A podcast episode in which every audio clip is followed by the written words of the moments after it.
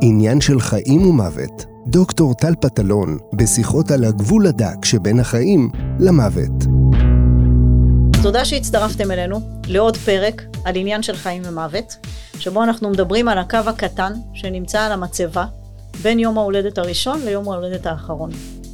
והיום נמצא איתי.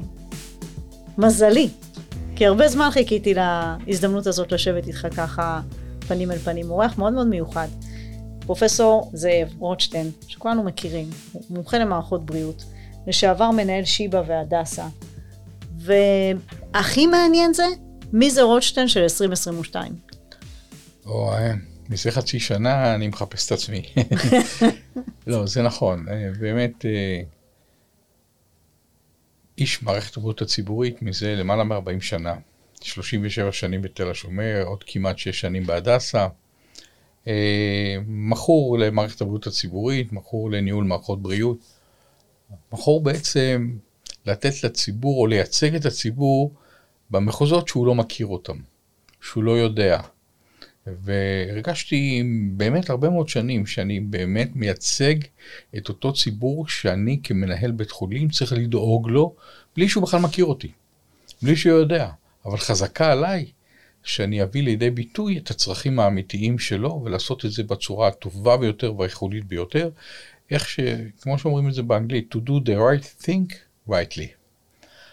אז uh, מאוגוסט האחרון, פתאום התעוררתי בבוקר, וואו, לא הולכים לעבודה, לא נוסעים, אה, אין משרד, אין מיליון טלפונים, כאילו הטלפון שותק, והתחלתי לחשוב, אם באמת אה, דרכי היא דרך הציבורית, אם באמת אה, דרכי לעזור לציבור, איך אני יכול לשלב עכשיו בין קריירה אישית שלי לבין המשך דאגה לציבור.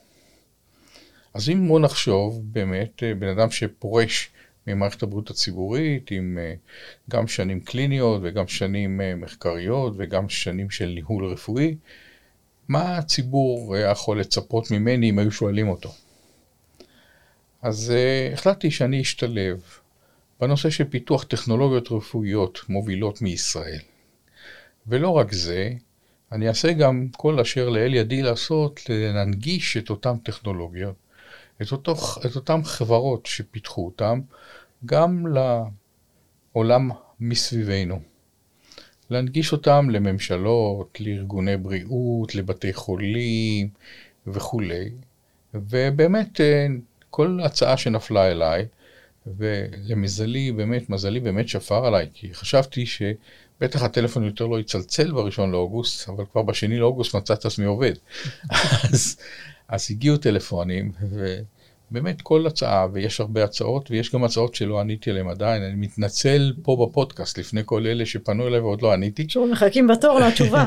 שמחכים לתשובה, כי אני עדיין שוקל ומחפש ורוצה לשלב גם את התועלת האישית שלי, לא נסתתר מאחורי זה, זה ברור, למרות שאני אוטוטו 72, אני חושב שכוחי במותניי ואני עוד יכול להיכנס אה, למעגל עבודה ולא למעגל הפנסיה, להמשיך הלאה להיות אה, מה שנקרא פעיל, לפתח, להרוויח כסף ולהמשיך את אותה מסורת שיש לי לדאוג לציבור. וכך אני מוצא את עצמי אה, במספר חברות שמפתחות טכנולוגיות מעניינות, במספר חברות שמנגישות טכנולוגיות ישראליות לעולם, ומספר חברות נוסף שעוסקות. אה, בפיזור ומה שנקרא, והפצה אה, של תרופות גם במדינות זרות. אז בואו נדבר רגע על טכנולוגיות. בעולם הרפואה בכלל, שהיום אנחנו יודעים שהקורונה נתנה מקפצה מאוד גדולה. נכון, אבל לפני שאת מגיעה לזה, כיוון שדיברת על הנושא של המצבה. כן. אוקיי. עוד הייתי חוזרת ש... לזה. אני, אני אעזור לך. אבל הנה, תעזור לי. אני אעזור לך, כיוון שבאמת במצבה, בטעם רב מאוד, נשארה שורה אחת לכתוב. זאת אומרת, מהרגע שאתה נולד עד הרגע שסוגרים עליך את הגולל, כמו שנאמר, יש שורה אחת שצריכה להכיל את, את הדברים הטובים והרעים, ובעצם כל החיים שלך מתקפלים לאיזה שורה אחת. רובם מסתפקים במועט, זה האבא, הסבא, האהוב, הישר, וזה וזה וזה. ואני, משום מה, יש לי איזו תחושה כזאת שזה לא ממצה חיים. בטח שלא חיים שלמים. ויש אה, גם סקרנות של הציבור לדעת יותר מי זה האיש הזה שנמצא פה מתחת למצבה. ואחת המחשבות שיש לי, לתת אפשרות למי שמעוניין, אוקיי? לא לקרוא רק שורה אחת, אלא לקרוא פרק חיים שלם, אולי גם לשמוע פודקאסטים של אותו אה, בן אדם שמבלה שם. בדיוק, לעשות איזה QR קוד על המצבה עם טלפון סלולרי ולכל המתעניינים יוכלו לשמוע. והביקור בבית הקברות שאנחנו מבקרים, אנחנו נוסעים לכל מיני מקומות, לפראג, לאירופה, לפולניה, ומחפשים שורשים ומצבות ואבנים לא מדברות. אבל אני חושב שעם הרעיון הזה, שאני מקווה שהוא יאומץ, אוקיי, זה לא איזה סטארט-אפ שאני הולך לעשות אותו מחר בבוקר, אפשר יהיה ללמוד הרבה לדעת. יותר, כן, יהיה לדעת, אם, אם יש מצבות גדולות, למשל, הקהילה שנספתה, קצת לשמוע על הקהילה, מה היא עשתה, איפה היא הייתה וכולי, פטנט פשוט, אוקיי, שיכול להנגיש את ההיסטוריה לדורות הבאים. אז על הקו הקטן שלך. על הקו הקטן שלי הוא קטן מדי. איך אתה רואה אותו? מה היית רוצה שידעו? אני, אני לא הייתי מחלק כרגע בשלב זה של החיים מחמאות לעצמי, כיוון שאני משאיר את זה לכותבי ההספדים למיניהם. ואני גם מרגיש שאני עוד לא שם.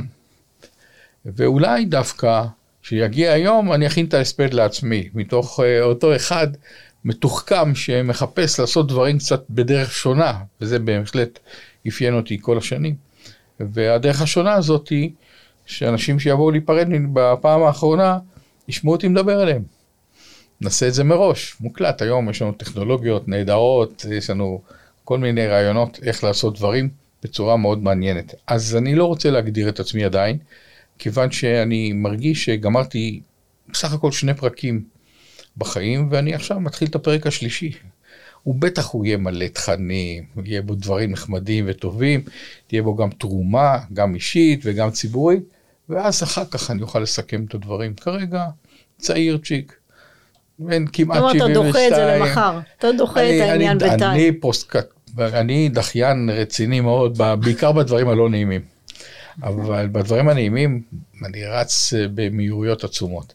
אז אה, נעזוב איך אני מגדיר את עצמי, בוא נגיד ככה שאני בהחלט שפוט של מערכת הרפואית, אה, מערכת הרפואית הציבורית בעיקרה, והיום אני פוזל לעשות מה שנקרא מפץ גדול שונה במערכות אחרות. מה הכי חשוב בחיים בעיניך? זו שאלה קשה. אני חושב שיש מילה אחת, דרך אגב, שאנחנו הרבה פעמים אה, מסתכלים לה קצת אה, בזווית מהעין, שמבטאת לא רע את מה שאנחנו מחפשים באמת. הרי אנחנו רוצים להיות בריאים ועשירים ועם משפחה ועם זה ועם זה וכל המלא מלא מלא מלא, איך מקפלים את הכל אחורה? אוקיי, בשאלות, אפשר לשאול למה, למה ולמה. למה אתה רוצה להיות עשיר, ולמה אתה רוצה, ולמה, ולמה, ולמה, בסוף הלמה, למה, למה, למה, אני רוצה להיות מאושר. אז העושר הוא, קודם כל הוא אינדיבידואלי. יש אנשים שבאמת מאושרים מדברים מסוימים כאלה, ויש כאלה שמאושרים, אבל אי אפשר להיות מאושרים, למשל, בלי בריאות. אי אפשר אה, להיות מאושרים תוך כדי כאב אמיתי, פיזי. אי אפשר להיות מאושרים שידך לא משגת, אוקיי? לעשות את המשימות שהגדרת לעצמך. זאת אומרת, אם אני אקח את הכל ואני אכפיף אותם לאיזה מילה אחת, באנגלית זה happiness, בעברית זה אושר או להיות מאושר, אני חושב שאנשים אה, רוצים קודם כל להיות מאושרים כמטרה ראשית. מתחת לזה אפשר לעשות עוד מטרות, זה לא הדבר היחידי. אפשר, מה שנקרא, להשאיר מטרה, אה, לחיות חיים משמעותיים. זאת אומרת, אה, מתוך החיים שלך, אה, זה לא רק להיוולד, לחיות ולמות, אלא גם מה אתה משאיר אחריך. מבחינת ערכים, מה אתה משאיר אחריך מבחינת תרומה, אם זה תרומה לאנושות, תרומה למדינה, תרומה לקהילה, תרומה למשפחה, אוקיי? זאת אומרת, כל הסטים האלה של חיים משמעותיים, זה בא אחרי העושר, בעיניי. וכרגע בעצם, ממה שאני מבינה שאמרת קודם, אתה רואה בטכנולוגיה ובקידום הטכנולוגיה בתחום הרפואה ובריאות, את הדבר הבא. לא כן. רק בשבילך, אלא בכלל הציבור. לא, לא, בוודאי. בכלל הציבור. זה, זה, זה, זה, זה הרי נובע מעצמו. בוודאי, אם אתה... אני אתן לך אולי אפילו דוגמה קצת להעביר את עצמי, אה, טיפה יותר. לא פעם ולא פעמיים, אנחנו ניצבים מול חולה אה, חלה במחלת הסרטן והוא בשלב 4 עם גרורות. ויש כאלה שגם כשהוא מאושפז בבית חולים מדלגים על החדר כי זה לא נעים מגע עיניים עם חולה מהסוג הזה, מה אתה כבר יכול להגיד לו? כי הרפואה בעצם מודה שהיא נכשלה, למרות שצריך להסתכל על זה אחרת, אני לא בעד... לגמרי אחרת. על ה... בוודאי, אני לא בעד... בתור מי שעובדת ברפואה פליאטיבית, בעיניי זה אחד ה... הרפ... התחומים ברפואה. אז הרפואה, הרפואה הפליאטיבית בעצם היא באה להיטיב עם החולה, גם מה שנקרא בפרק האחרון של חייו, נכון. וגם כשהוא uh, טרוד uh, בכאביו, בסבל שלו או במחשבות שהוא כבר uh, חייב להיפרד מכל מה שהוא הכיר כל חייו, ו- והלא ידוע שמחכה לו לאחר המוות הוא דבר שחור, גדול, מפחיד. אז יש לה מקום. אבל אם אני יכול להגיד לך, טל יקירתי, תחכי עם הרפואה הפליאטיבית, תני לי לנסות לעזור, לתת לו עוד איקס שנים, אוקיי, של איכות חיים טובה, ואני אה, אטפל, מה שנקרא, בגרורות של החולה, כי אם בסופו של דבר במחלה ממארת, הגרורות הורגות את החולה בצורה כזאת או אחרת. אז זו טכנולוגיה שיש בה תרומה מסוימת, לה, הייתי מעז אפילו להגיד, במובן רחב לאנושות. אז uh, הנה אני מוצא את עצמי, יושב עם צוות של אנשים חכמים, חלקם פיזיקאים, חלקם רופאים, וחושבים בקול רם, איך אני יכול בעצם לחסל את הגרורות בצורה שהיא לא צורה כימית או אימונולוגית או תרופתית. אולי אפשר לעשות את זה בצורה פיזיקלית. איך עושים את זה? אז לגרורה בודדת יש כבר באמת עשרות אמצעים איך להגיע לגרורה בודדת, מסכין המנתחים וכאלה, בכל מיני קרניים כאלה ואחרות, אם זה אה, קרניים אה, שמה שנקרא שם רנטגן, או קרניים של קרינה מסוג אחר, או כן. גמא, או, או פוקוס אולטרסאפט וכולי וכולי, יש רמה גדולה. אבל בשיטה הזאת אי אפשר להגיע לגוף זרוע גרורות. לכן צריך לחפש על פטנט אחר, אוקיי, שיודע לעשות דיסקרימינציה בין גרורה ללא גרורה. איך אנחנו מבחינים שאדם, לאדם מסוים יש גרורה? שולחים אותו לבדיקות הדמיה, אם זה PET-CT, נכון? או אם זה MRI. בואו נבחר רגע את ה-MRI. איך אנחנו יודעים ב-MRI שבאמת יש גרורה? די פשוט, כל רופא יודע את זה. אנחנו עושים את הבדיקה ומזריקים חומר ניגוד, החומר ניגוד צובע את הגרורה. אבל אף פעם לא חשבנו יותר מזה. זה נעצר, המחשבה שלנו נעצרת בכך שהחומר ניגוד ממלא, צובע, אנחנו קוראים לזה, את הגרורה. הוא לא צובע את הרקמה הבריאה, הוא צובע את הגרורה. אנחנו משתמשים בחומר שהוא נקרא גדוליניום, שמה זה? זה מתכת. מה הפטנט מאחורי ה-PET-CT? לוקחים חומר רדיואקטיבי, נכון? ומחברים אותו לגלוקוז, נכון? לפלורינטד גלוקוז, FDG. הפלורינטד גלוקוז, בדיוק מהסיבה שאת אמרת, שהגידול רוצה לגדול, הוא צריך את הפרקורסורים כדי לצמוח, אז הוא בולע את הסוכר מסביב, הוא גם לוקח את הפלורינטד גלוקוז אליו, ואז כיוון שזה מסומן בחומר רדיואקטיבי, הוא זורח, ובמצלמה אני יכול לגלות את זה. אז זה PET-CT, אבל פה אני מדבר איתך על גדוליניום, זה סתם מתכת. אז מה קורה? מסתבר שאנחנו מתחילים לחשוב על זה יותר לעומק, הגידול סופח את חתיכות המתכת האלה, נקרא לזה ננו פרטיקל, זה יביא אותי למשפט הבא. סופח את הננו פרטיקלס בעוד שרקמה בריאה לא סופחת. הם, זה, זה חומר אינרטי, הגדוליניום, זה לא חומר שהוא זקוק לו למטאבוליזם. אוקיי? מדובר פה על מתכת. זה תכונה פיזיקלית של הגידול, אוקיי? שהוא עושה retention לננו חלקיקים, הוא כולל ננו חלקיקים ממתכת. או, וואו, נפתחו עינינו. אז אתה אומר זה בעצם כל חלקיק ממתכת? נכון. כל nano particle הוא היה... נכון, כל nano particle בגדלים מסוימים, הוא ייכנסו ויאגרו בתוך הגרורות, מדוע? כי הגידול מתאמץ לעשות את זה כדי שהוא מנסה להביא אליו את חומרי הגידול של עצמו. מה הוא עושה? הוא מייצר כלי דם באנדרוגנזיס, הוא מרחיב את כלי הדם, יוצר רשת כלי דם שיגיעו אליו, ופותח רווחים בתוך האנדוטל כדי שדברים יחדרו אליו יותר בקלות, הוא מפריש כן, אוקיי? ברור, הוא בהתחלקות ואז- מהירה, נכון. נכון, ואז מה שקורה, שמחזיקים לבן אדם ננו פרטיקלס, כמו גדולינו, שט, זה נכנס באמת לתוך הגידול וצובע אותם לפרק זמן מסוים, אחר כך זה מתפנה. יש מפל, מה שנקרא מפל לחצים. חצי רעיון כבר עשינו. לא נקרא לזה חצי רעיון, חצי רעיון. עכשיו יש לנו מה שנקרא גרורות, שבתוכם יש nano particles, באמת זאת ה... זה ה... מה שנקרא זכויות הקניין של, של הממציאים והטכניון, שהצליחו לייצר nano particles מתכתיים. למה מתכתיים? אנחנו, עכשיו אנחנו מגיעים לחלק השני. nano particles זה בגודל של 40 עד 42 מיקרו, וידעו לצפות אותם באיזו שכבה קטנטנה שיודעת לשמור על האנרגיה, אוקיי? ולא לתת לאנרגיה או לטמפרטורה לטפס לגבהים. והפטנט עצמו הוא בעצם אומר שהמבנה הזה של ה nano particles האלה יכול, מה שנקרא, להגיע לטמפרטורות של 50 מעלות ולא יותר. ניסית פעם להכניס אה, כפית לתוך המיקרווייב? עדיף שלא. לא, מה קרה? מה היה קורה? לא נעשה את זה, חבר'ה, מי ששומע אותי בפודקאסט, לא להכניס כפיות בבקשה לתוך המיקרווייב. זה אנרגיה מאוד חזקה, וכשהיא מגיעה למתכת, היא. מלהיטה אותו, זה גם עלול להתפוצץ. אנחנו יודעים את זה לפעמים, שאנחנו שוכחים, מכניסים אוכל עטוף בנייר, אה, בנייר כסף, שזה מתכת, אנחנו מרגישים את ה... גם פיצוצים. פעם, פעם היו מטפלים בבקטריות בחולי במי כסף. אתה מכיר מי כסף? יש דבר כזה. יכול להיות, אני של לא- כסף, זה היה תרופה מזמן הרמב"ם לטיפול במחלות בקטריאליות, עכשיו, אותה כפית, בשתייה. שלא הכנסנו אותה למיקרווייב, ואנחנו יודעים שהיא מתחממת, היא בגלל אותם גלים מגנטיים של המייקרו. ואם אנחנו לוקחים את אותו שדה מגנטי, וגם גורמים לו לשדה מגנטי מתחלף בכתבים שלו, אז uh, הוא יחמם כל מתכת.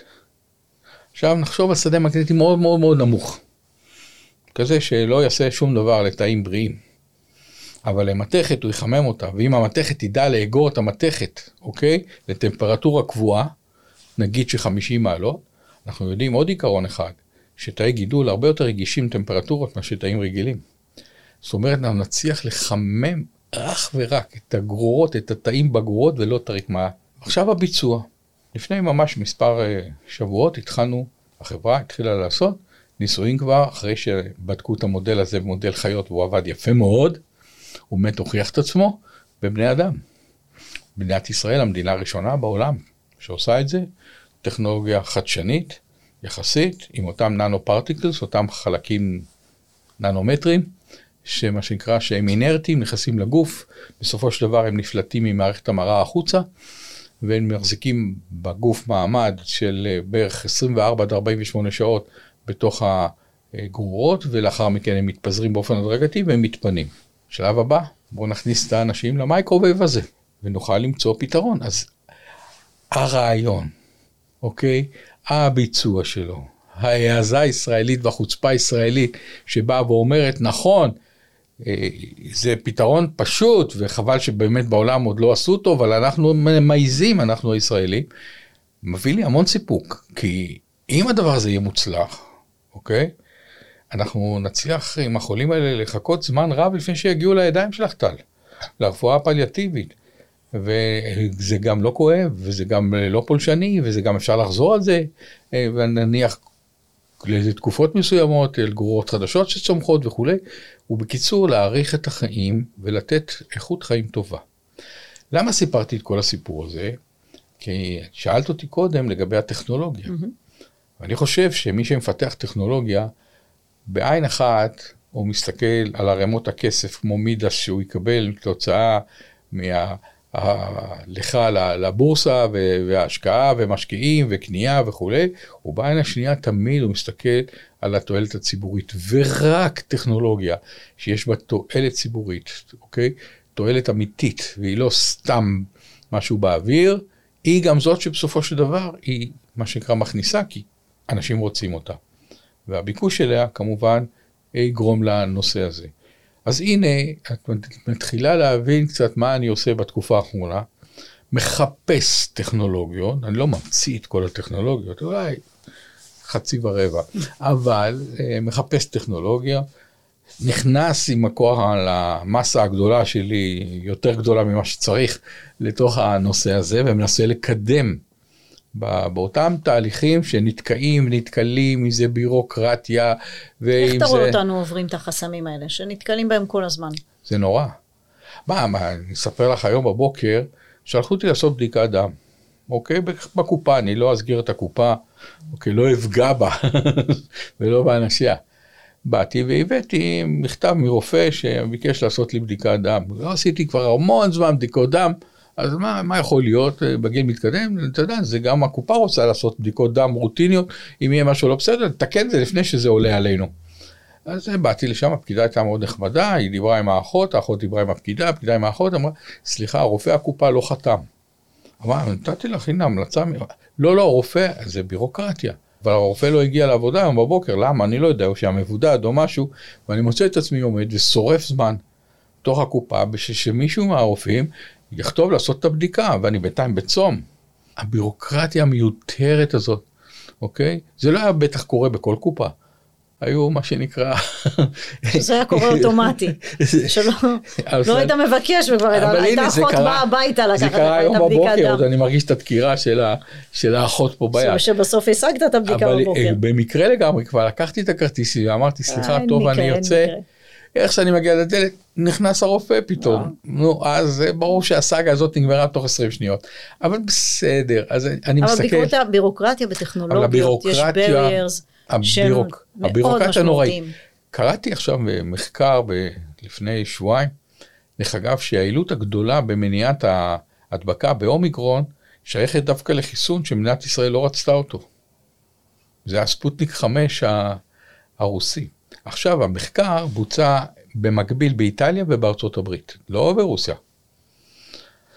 ואז המסקנה של החוקרים הייתה שאחד, הוקטור וירוס, הרי החיסון הספוטניק מבוסס על וירוס חי, אדנו וירוס, שלא גורם לקורונה, אבל הוא הונדס שייראה כמו קורונה. ולכן הגוף מפתח עליו נוגדנים.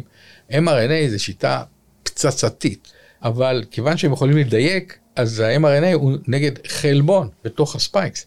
והוא עושה את העבודה נהדר כל עוד שהחלבון הזה שם, אבל אם הווירוס עושה איזה מוטציה, ומשנה בדיוק את החלבון הזה, אז uh, אנחנו מדברים על כך שיעילות למניעת הדבקה יורדת כבר ל-50%. אז בדקו באמת מול הבוסטר של הפייזר, רק בוסטר, זאת אומרת לעשות חיסוני פייזר ולבדוק בוסטר, או כשהם קוראים לו ספוטניק לייט, בתור בוסטר. והתברר שהכיסוי הוא למעלה מ-86 אחוז. זאת אומרת, זאת שאלה למה לא היית הולך לחיים לא מוחלש.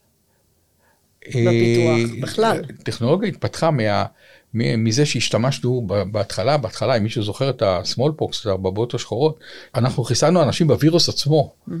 כן, שגרם גם לתחלואה וכולי, אני לא רוצה להזכיר את הפוליו פה בישראל, בחדרה, כשאנחנו מתעסקים עם וירוסים, ווירוסים מוחלשים, יש סכנה. אבל האדנו וירוס זה לא הקוביד, הוא וירוס אחר, זאת אומרת, במקסימום אפשר לקבל נזלת מהווירוס, שאם הוא פעיל, אבל זה וירוס שמתחפש לקוביד, אז זה עדיף על וירוס מוחלש. אבל הנה דוגמה טובה אה, לכך שמישהו החליט, ואני לא יודע למה, כן? בואו נניח שיש אולי סיבה טובה, אוקיי? הרוסים לא טרחו לאשר את, הח... את החיסון שלהם ב-FDA, מסיבות שאנחנו יכולים לנחש למה, אבל הן רחוקות מסיבות רפואיות. לעומת זאת, הם, הם כן רשמו את זה באירופה ודרום אמריקה, יש יותר מארבעה ביליון איש שקיבלו את החיסון, החיסון הרוסי. בארץ, כשהופעתי בתקשורת ודיברתי על היעילות של החיסון הרוסי, זרקו עליי אבנים. למה זרקו אבנים? כי בסופו של דבר, משרד הבריאות לא אישר את זה, להכניס אותו ארצה, אז מה, יכולתי לדבר ללמפה. ולא, ובאמת הרגשתי הרגשה כזאת שעצם העובדה שאין לנו גמישות מחשבתית, אוקיי? ואנחנו עובדים יותר מדי בשבלונות, ומישהו החליט אם אין לזה FDA לא נכניס את זה למדינת ישראל, אני מקווה שזה השיקול הזה ולא שיקולים זרים אחרים. בעצם יכול להיות שהיינו עושים יותר טוב, אוקיי? אני לא רוצה לדבר על uh, מספר הנפטרים ומספר החולים והלונג קוביד והפימס בלעדים וכולי וכולי וכולי, אם היינו קצת יותר גמישים במחשבות שלנו. אם היינו קצת לומדים יותר כל מה שקורה בעולם והיינו עושים צעדים, אולי טיפה יותר נועזים, אבל השכר, שכרנו יוצא בצידנו. זה חלק מתוך הדוגמאות על כך שבכלל, את יודעת, כשהולכים לברר, אין במדינת ישראל מערכת שגם רושמת תרופות חדשות. בדרך כלל, תרופה חדשה, המערכת שעושה רג'יסטרציה פה בארץ, שרושמת, רוצה שתביא אישור בבקשה, או מאירופה או מארצות הברית. נחמד, מדינה קטנה וכולי, אבל את הגמישות הזאת, אוקיי, צריכים איכשהו לתרגם לקראת זה, לכך שגם תושבי מדינת ישראל יוכלו, אוקיי, לקבל מה שנקרא תרופות או מאירופה או מארצות הברית, ואולי יום אחד נהיה מספיק אה, נועזים כדי להקים לשכת רישום שלנו, נעשה אנחנו בעצמנו את הבדיקות לעצמנו. במיוחד שאנחנו רוצים להיות מדינה שלוקחת חלק פעיל בפיתוח הטכנולוגיות הרפואיות. בחברה השנייה שדיברתי איתך אה, בהתחלה, שיושבת במעבדה ומנסה לייצר מולקולות שיביאו תועלת תרופתית, זאת אומרת תועלת מוכחת תרופתית אחד לאחד, אני בעצם מבין, כמו גם החברה, כמו כולם, שאל לנו לחכות לאישורים של המערכת הרגולטיבית במדינת ישראל, אלא מראש, אוקיי? היום חברות שמפתחות תרופות פונות. או ל EMA או ל-FDA בארצות הברית, נכון. ובאמת אה, הולכים ועובדים. זה המסלול גם בשביל להכניס לארץ. ולכן, דרך אגב, במסלולים הארוכים האלה, היום הפער בזמנים בין תרופה שעברה את ה phase 2, phase 3, תלוי מה צריך לגבי תרופה מסוים, עד שהיא נכנסת לשוק, היא זה גם תקופה ארוכה, ויש לזה שני היבטים. נכון שמצד אחד ההיבט הבטיחותי הוא מאוד חשוב, ואני חושב שהוא העיקרי, אבל יש גם היבט שבמשך התקופה שזה נעשה, אנחנו לא זוכים לחדשנות הזאת, שהעסק מתבצע, ובסוף מישהו סוגר את החשבון ואומר, לקח לי כך וכך, עלה לי כך וכך, ההליכים כל כך הרבה שנים וכולי, לכן התרופה הזאת עם מכירה בסופו של דבר לטיפול יכול להגיע היום, תרופות מיוחדות, גם למיליון שקל לטיפול. Mm-hmm. ואז אנחנו עומדים במצב עוד יותר גרוע, שמדינה קטנה כמוני, עם תקציבים שהם לא התקציבים הכי גדולים בעולם, כשאנחנו מדברים על הבריאות הציבורית, אוקיי? ואנחנו מדברים על סל תרופות שהיינו רוצים שהוא יהיה סל תרופות מתקדם, אנחנו מגיעים לעלויות כאלה שאין היד הציבורית משגת כדי להבטיח אותם לאזרח. אז מה שאתה אומר שאם היינו עושים פיתוח בארץ של התרופות, יכול להיות. אנשים היו נהנים בזמן הפיתוח, למרות נכון. שזה תחת ריסרצ'. בניסויים הקליניים, תוך ודאי. כדי הניסוי הקליני, נכון. מאשר להוציא את זה החוצה, שזה קורה הרבה היום. שאנשים עושים את הפיתוח בארץ, אבל את הניסויים הקליניים, את הניסויים הרבה הקליניים, פעמים גם לא בארץ. גם בגלל הבירוקרטיה שישנה, בגלל הקושי בביצוע. גם העלות. וגם יותר, העלות. העלות בארץ הרבה כן, יותר כן. יקרה. אם מסתכלים מדינה כמו בולגריה, שאני עכשיו קצת מתמצא במה שקורה שם, בבולגריה יש מספר חברות, לא אחת, שלקחו על עצמם לפתח את ה... ההתנסות הקלינית בחומרי פארמה חדשים, והמדינה הזאת היום מואשרת על ידי ה-FDA לעשות את הניסויים הקליניים. יחסית היא זולה בהרבה יותר מאשר בישראל לבצע את הניסויים, וגם חברות ישראליות הולכים לבולגריה לעשות את הניסויים האלה, החל מפייס 1 וכלה בפייס 3. אה, ושוב, אז אולי הבולגרים מרוויחים מזה גם את הניסוי הקליני בתרופות חדשות, אנחנו הרי, יש לנו ועדות אלסיקי, אנחנו לא מסכנים חולים בתרופות שיכולים לפגוע בהם. בשביל זה יש לנו את כל הוועדות האתיות למיניהם, ואנחנו חייבים וצריכים להימנע מניסויים בבני אדם שלא נעשים בדרך המקובלת, הבטוחה, האיכותית והמדעית. אבל uh, בירוקרטיה? מי המציא את הדבר הזה? מאיפה זה הגיע? למה זה מחויב המציאות? למה בסופו של דבר אנחנו נכנעים לבירוקרטיה, לא לדברים אחרים, ואנחנו מנהיגים בראשנו, נושמים עמוק ומנסים לשרוד. איך אתה רואה אותנו מטמיעים טכנולוגיות בצורה יותר יעילה במערכת הבריאות? ואם אה, בכלל צריך, כי זאת גם שאלה. כי הרבה פעמים אתה מקבל טכנולוגיות שהן פיתוחים של בינה מלאכותית, כל אה. מיני אלגוריתמיקה, כן? נצא רגע מתרופות, אנחנו יושבים לא פה, פארמה. אנחנו יושבים היום פה בארגון שחלק לא מבוטל מהמטרות שלו אלה טיפולים ברמה הביתית והקהילתית. נכון. אה, איך את יכולה אה, ליישר קו ברמת הקהילה שמנגנוני נגיד העדכון והטכנולוגיות הם מה שנקרא פחות חודרניות לסביבה הזאת מאשר סביבת בתי חולים. בתחילת דברייך הצבעת על כך שהקוביד-19 הזה שתפס אותנו בשנתיים האחרונות האיץ ללא כל ספק פיתוח של טכנולוגיות, כמו ניטור מרחוק, כמו פתרונות של בינה מלאכותית לפתרון דברים, כמו האצה של שימוש בדיגיטציה, זאת אומרת במערכות דיגיטליות, כמו שימוש ב big data וכולי וכולי וכולי. כל הסיסמאות או ה buzzwords האלה שדיברתי עליהם עכשיו, הן חיוניות וחשובות.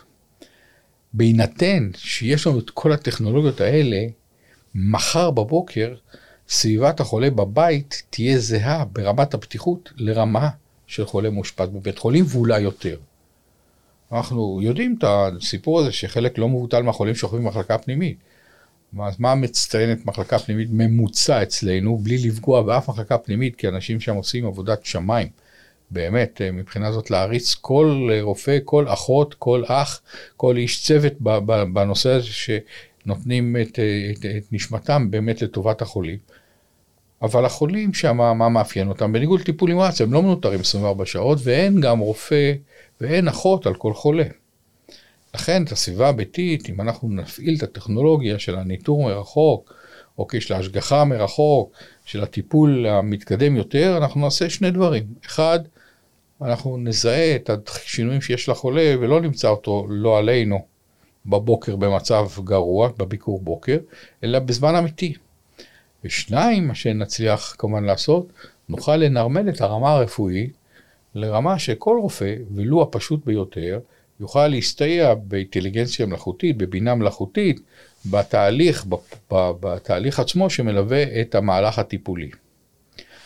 אה, אני אתן דוגמאות. יש חברות ישראליות, לשמחתי אני עכשיו חשוף להמון חברות ישראליות. יש חברה ישראלית שמפתחת מערכת בינה מלאכותית ללוות ולטייב תהליכים של פריון למשל, אוקיי? זאת אומרת, מה, מה זה יכול, מה התועלת?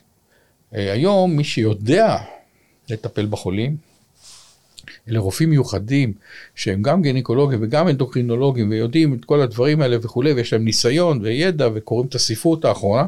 בינה מלאכותית יכולה לתת גם לרופא שהוא לא מומחה את אותו הידע ואותה הכוונה לטיפול כמו רופא מומחה. זו דוגמה אחת, אבל היא דוגמה קצת אזוטרית, מה מעניין אותנו עכשיו, פריון, אנחנו מדברים פה לא, על חיים ומוות. בכל אז בוא ניקח דוגמה. לא בוא נדבר על אלגוריתם באופן עקרוני. נכון, אז בוא נדבר על מחלות על כרוניות. על כמה מהאלגוריתמיקה הזאת אתה באמת סומך? אה לא, אנחנו נסמוך עליה מאוד מאוד, את יודעת למה? למה? כי היא עובדת במעגל סגור והיא לומדת. אז... ו- uh, אבל כל אלגוריתמיקה הרי נבנית על משהו, על איזשהו סט הנחות בסוף, נכון? תמיד. את אותם סט הנחות הרי בסוף, מה קורה כשרופא בסוף בנקודת הקצה מקבל המלצה מהאלגוריתם, נכון? הוא אף פעם לא מקבל הוראה מהאלגוריתם, הוא מקבל המלצה מהאלגוריתם. כן. וההמלצה הזאת בסוף, כשהיא עולה, היא כבר מייצרת את ה bias לרופא מול ההמלצה. לא. נכון? תמיד. לא, אנחנו לא מסכימים, ואני אעצור לא, רגע אוקיי. פה. למה? אחד, הכנסה של בינה מלאכותית, למשל למערכת רישום תרופות. יכולה לעזור לרופא, הוא לא יכול לזכור בעל פה את כל השילובים, את כל הפרמטרים של החולה שלו אל מול התרופה. זה גם תהליך שלוקח הרבה זמן, גם להתעדכן זה לוקח זמן. ונכון שהחומר הזה בבסיס ישנו, אבל מערכת של בינה מלאכותית יכולה להנגיש לו את זה הרבה יותר טוב, ולכן יכולה להדליק לו רמזור אדום. להגיד לו, שמע, התרופה הזאת לא הולכת עם החולה הספציפי הזה במצבו הזה היום, או עם התרופות שהוא לוקח וכולי, ותחשוב עוד פעם. בסוף צריך לתת לו לעשות את ה overriding, הוא צריך בסוף לקבל את ההחלטה שלו. אבל אחרי שבדקנו... אתה חושב על שההחלטה היא נקייה מספיק? אחרי שהוא קיבל את ה bias של האלגוריתם? פשוט עשו מחקר, הראו לאנשים לא, לא, לא, שלושה לא... קווים. סבלנות, סבלנות. בוא, אנחנו, אה, אנחנו בתהליכי פיתוח עצומים בתחומים נכון, האלה נכון. של ביג דאטה, נכון. שמבוסס לא על ההיסטוריה רק של חולה אחד, אלא הרבה נכון. מאוד חולים. בגילאים דומים, מחלות דומות, עם תרופות שניסו עליהן וכולי, והצליח ולא הצליח. נכון. ולגנטיקה יש הרבה הסברים למה חולה אחד מגיב ככה לטיפול וחולה שני לא מגיב ככה לטיפול. כל הידע הזה זה גדול על רופא, ושיהיה הגאון הכי גדול בעולם. לגמרי, אני מסכימה. אני רק שואלת ב end point. אז ב end point בסופו של דבר, בואו ניקח אה, אפילו את מדינת איך ישראל. היה שימוש מושכל בזה? איך היית רואה בזה בסוף אז שימוש קודם מושכל? כל, קודם כל, יש לנו היום רופאים שאנחנו קוראים להם רופאים מומחים ברפואת המשפחה. שמה שמייחד את, ה, את הרופאים האלה, שהם לא עובדים בקבוצות רופאים, אלא עובדים בעיקר עצמם מול חולים. והם נזקקים לקבל החלטות באותה ישיבה שהם נמצאים מול החולה, ורמת היכולת שלהם להתייעץ עם רופאים מומחים, או ללמוד את הנושאים השונים, כי רפואת המשפחה זה דבר מאוד מאוד רחב. זה מחייב בעיניי היום ידע בקרדיולוגיה, בפולמונולוגיה, באנדוקרינולוגיה, אה, חלקם צריכים גם להבין בנושא של אה, נפרולוגיה ועוד ועוד ועוד, וחלקם גם רופאי ילדים, את יודעת, רפואת המשפחה כוללת גם ילדים. זה המון חומר. הידע הרפואי מוכפל כל 18 חודש, בלתי אפשרי לעקוב אחרי זה. ואנחנו זקוקים לכלים, אוקיי, שינגישו את הידע הזה בצורה שהיא ניתנת לתפיסה על ידי רופאי המשפחה. לכן אני מאמין גדול במערכות מהסוג הזה, שבעצם הן גם מכווינות את הרופא למטרה שלו, וגם מתוות את הדרך האבחון המהירה ביותר, וגם מזהירות אותו מפני שגיאות ומונעות שגיאות. איך אתה רואה את האלימות נגד הצוות הרפואי. שקורה עכשיו? אנחנו חווים את האלימות שקיימת במדינה שלנו. זה לא ייחודי רק לצוות הרפואי. אנחנו מבליטים את מה שקורה בצוות הרפואי, כי כשיש אירועים כאלה בצוות הרפואי, אנחנו, הצוות הרפואי, רואה את זה יותר מאירועים במקומות אחרים. אבל זה נכון בהרבה מאוד נושאים. זה מתחיל, וסליחה על זה שאני באמת מתחיל. האלימות הזאת היא צריכה להיות חלק מתוך מערך הלימודים שלנו כבר בבתי הספר, בבתים, עם הילדים. עד אחרי זה, למה שנקרא, על פי תפיסתי, האלימות הזאת צריכה להיות מלווה גם על ידי הדרג, אוקיי? אם זה הדרג אה, כמו דרג המ- הממשלה, ואם זה הדרג השופט בנושא הזה, וצריכים, אה, מה שנקרא, לחנך את הציבור ללא אלימות. לא רק במערכת הבריאות. מערכת הבריאות זה בעיניי הרבה יותר גרוע, כי מה, אתה יוצא באלימות למי שרוצה להציל את חייך? למה הדבר דומה? למישהו שטובע, אתה הולך להציל אותו, הוא מרביץ לך מכות והורג אותך בתוך המים ושניכם טובעים. זה, זה הרי אה, לא רק מגוחך, זה, זה איום ונורא, אין שום הצדקה לנושא הזה. מצד שני, אני חייב להגיד איזה משפט שאני מתאר לעצמי שהקולגות שלי לא כל כך יאהבו אותו. אה, אלימות מתפתחת בדרך כלל על מצב של תסכול. עכשיו, את האלימות אפשר למנוע, כמו שאמרתי, בחינוך, במניעת אלימות, בעונשים גדולים וכולי, אבל לא פחות מזה חשוב למנוע תסכול. ועל התסכול יש אבות רבים מאוד, וכולל גם לפעמים קהות חושים של צוות רפואי. וזה המשפט שאני מפחד להגיד אותו, אבל הוא קיים. בתור אחד שניהל בית חולים גדול, הרבה מאוד שנים, וכל מקרה של אלימות למדתי אותו עד הסוף, כולל ניתוח גורמי השורש לאלימות, בכל אלימות כזאת מצאתי את היסודות של התסכול, ולעיתים גם מצאתי מה שנקרא אה, חוסר זיהוי נכון של הצוות הרפואי למצב או פעולה לא נכונה, ואת זה אפשר להנחיל לצוות הרפואי. לכן, באותו מוסד מפורסם שנקרא המסר, אוקיי, המרכז לסימולציה, תרגלתי אני אישית מול הצוותים כיצד למנוע אלימות. זאת אומרת, בעצם זה לא למנוע את האלימות, האלימות היא כבר הביטוי הסופי, אבל למנוע את התסכול שמוביל לאלימות, ואיך להתייחס לאנשים, אוקיי? וזה יכול להיות, אוקיי? כל uh, מישהו נסער בגלל אירוע רפואי שקרה במשפחה שלו לבן משפחה שלו, ועד כלה בבשורה רעה שצריך לדעת איך להעביר אותה, אוקיי? בצורה כזאת שלאחר העברת הבשורה כל הבית חולים לא יתפרק לרסיסים. ואפשר לעשות את הדברים הללו, אבל כמו שצריך לחנך לאי אלימות מההתחלה, צריך גם לחנך צוותים רפואיים לזהות את התסכול שהוא הבסיס לאלימות. ורק בפעולה משולבת מהסוג הזה, עם חברה יותר מתורבתת מאשר החברה שלנו היום, ויש לה מה לעשות ויש לה איך לה להשתפר, נצליח את ה... ממש את המכה הכואבת הזאת של האלימות במערכת הרפואית לסלק. תודה רבה. היינו עוד יושבים הרבה הרבה הרבה זמן. אה, אני ממש שמחה שהצטרפת אלינו היום. טוב, נראית בליסטראות בהמשך. בדיוק. תודה רבה.